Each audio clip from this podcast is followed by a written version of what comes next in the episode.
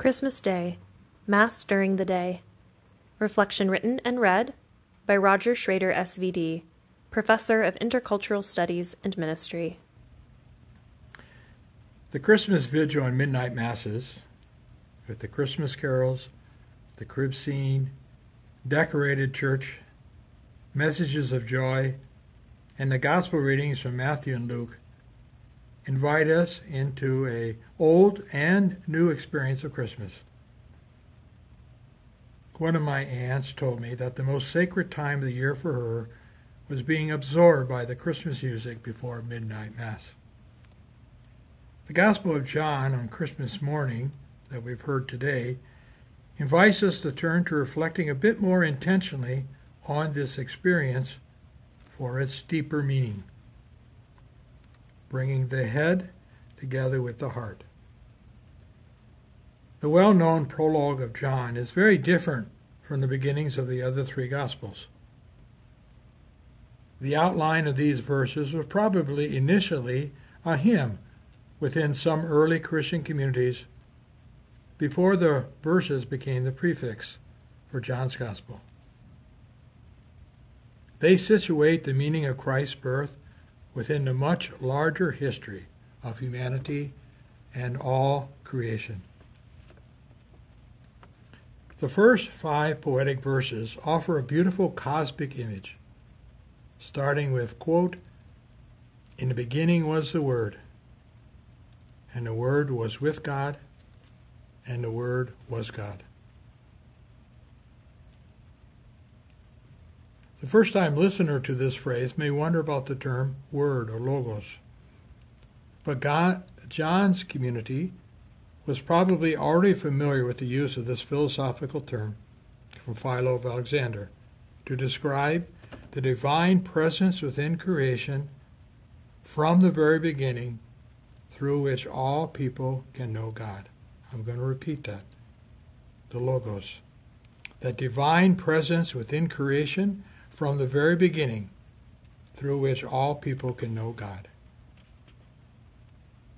Later in verse 17, John identifies the Logos as a pre existing Word that became flesh in Jesus Christ.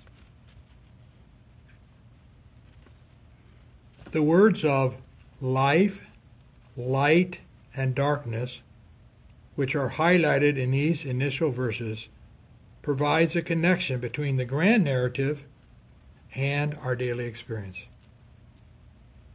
Between positive and negative memories of the past and hope for the future.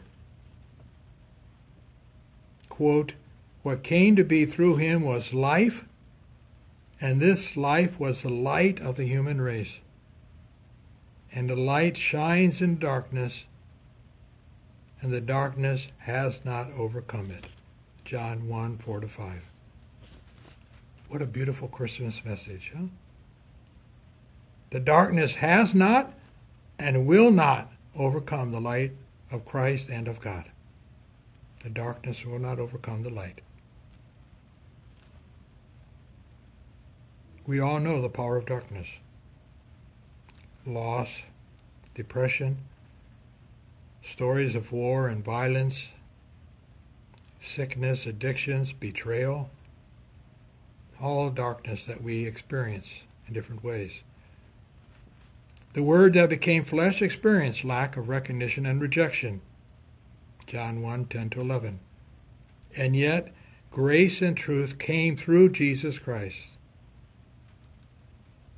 And like John's community, we are to believe in that glory of the Father's only Son, John 1:14, which is the true identity of Jesus.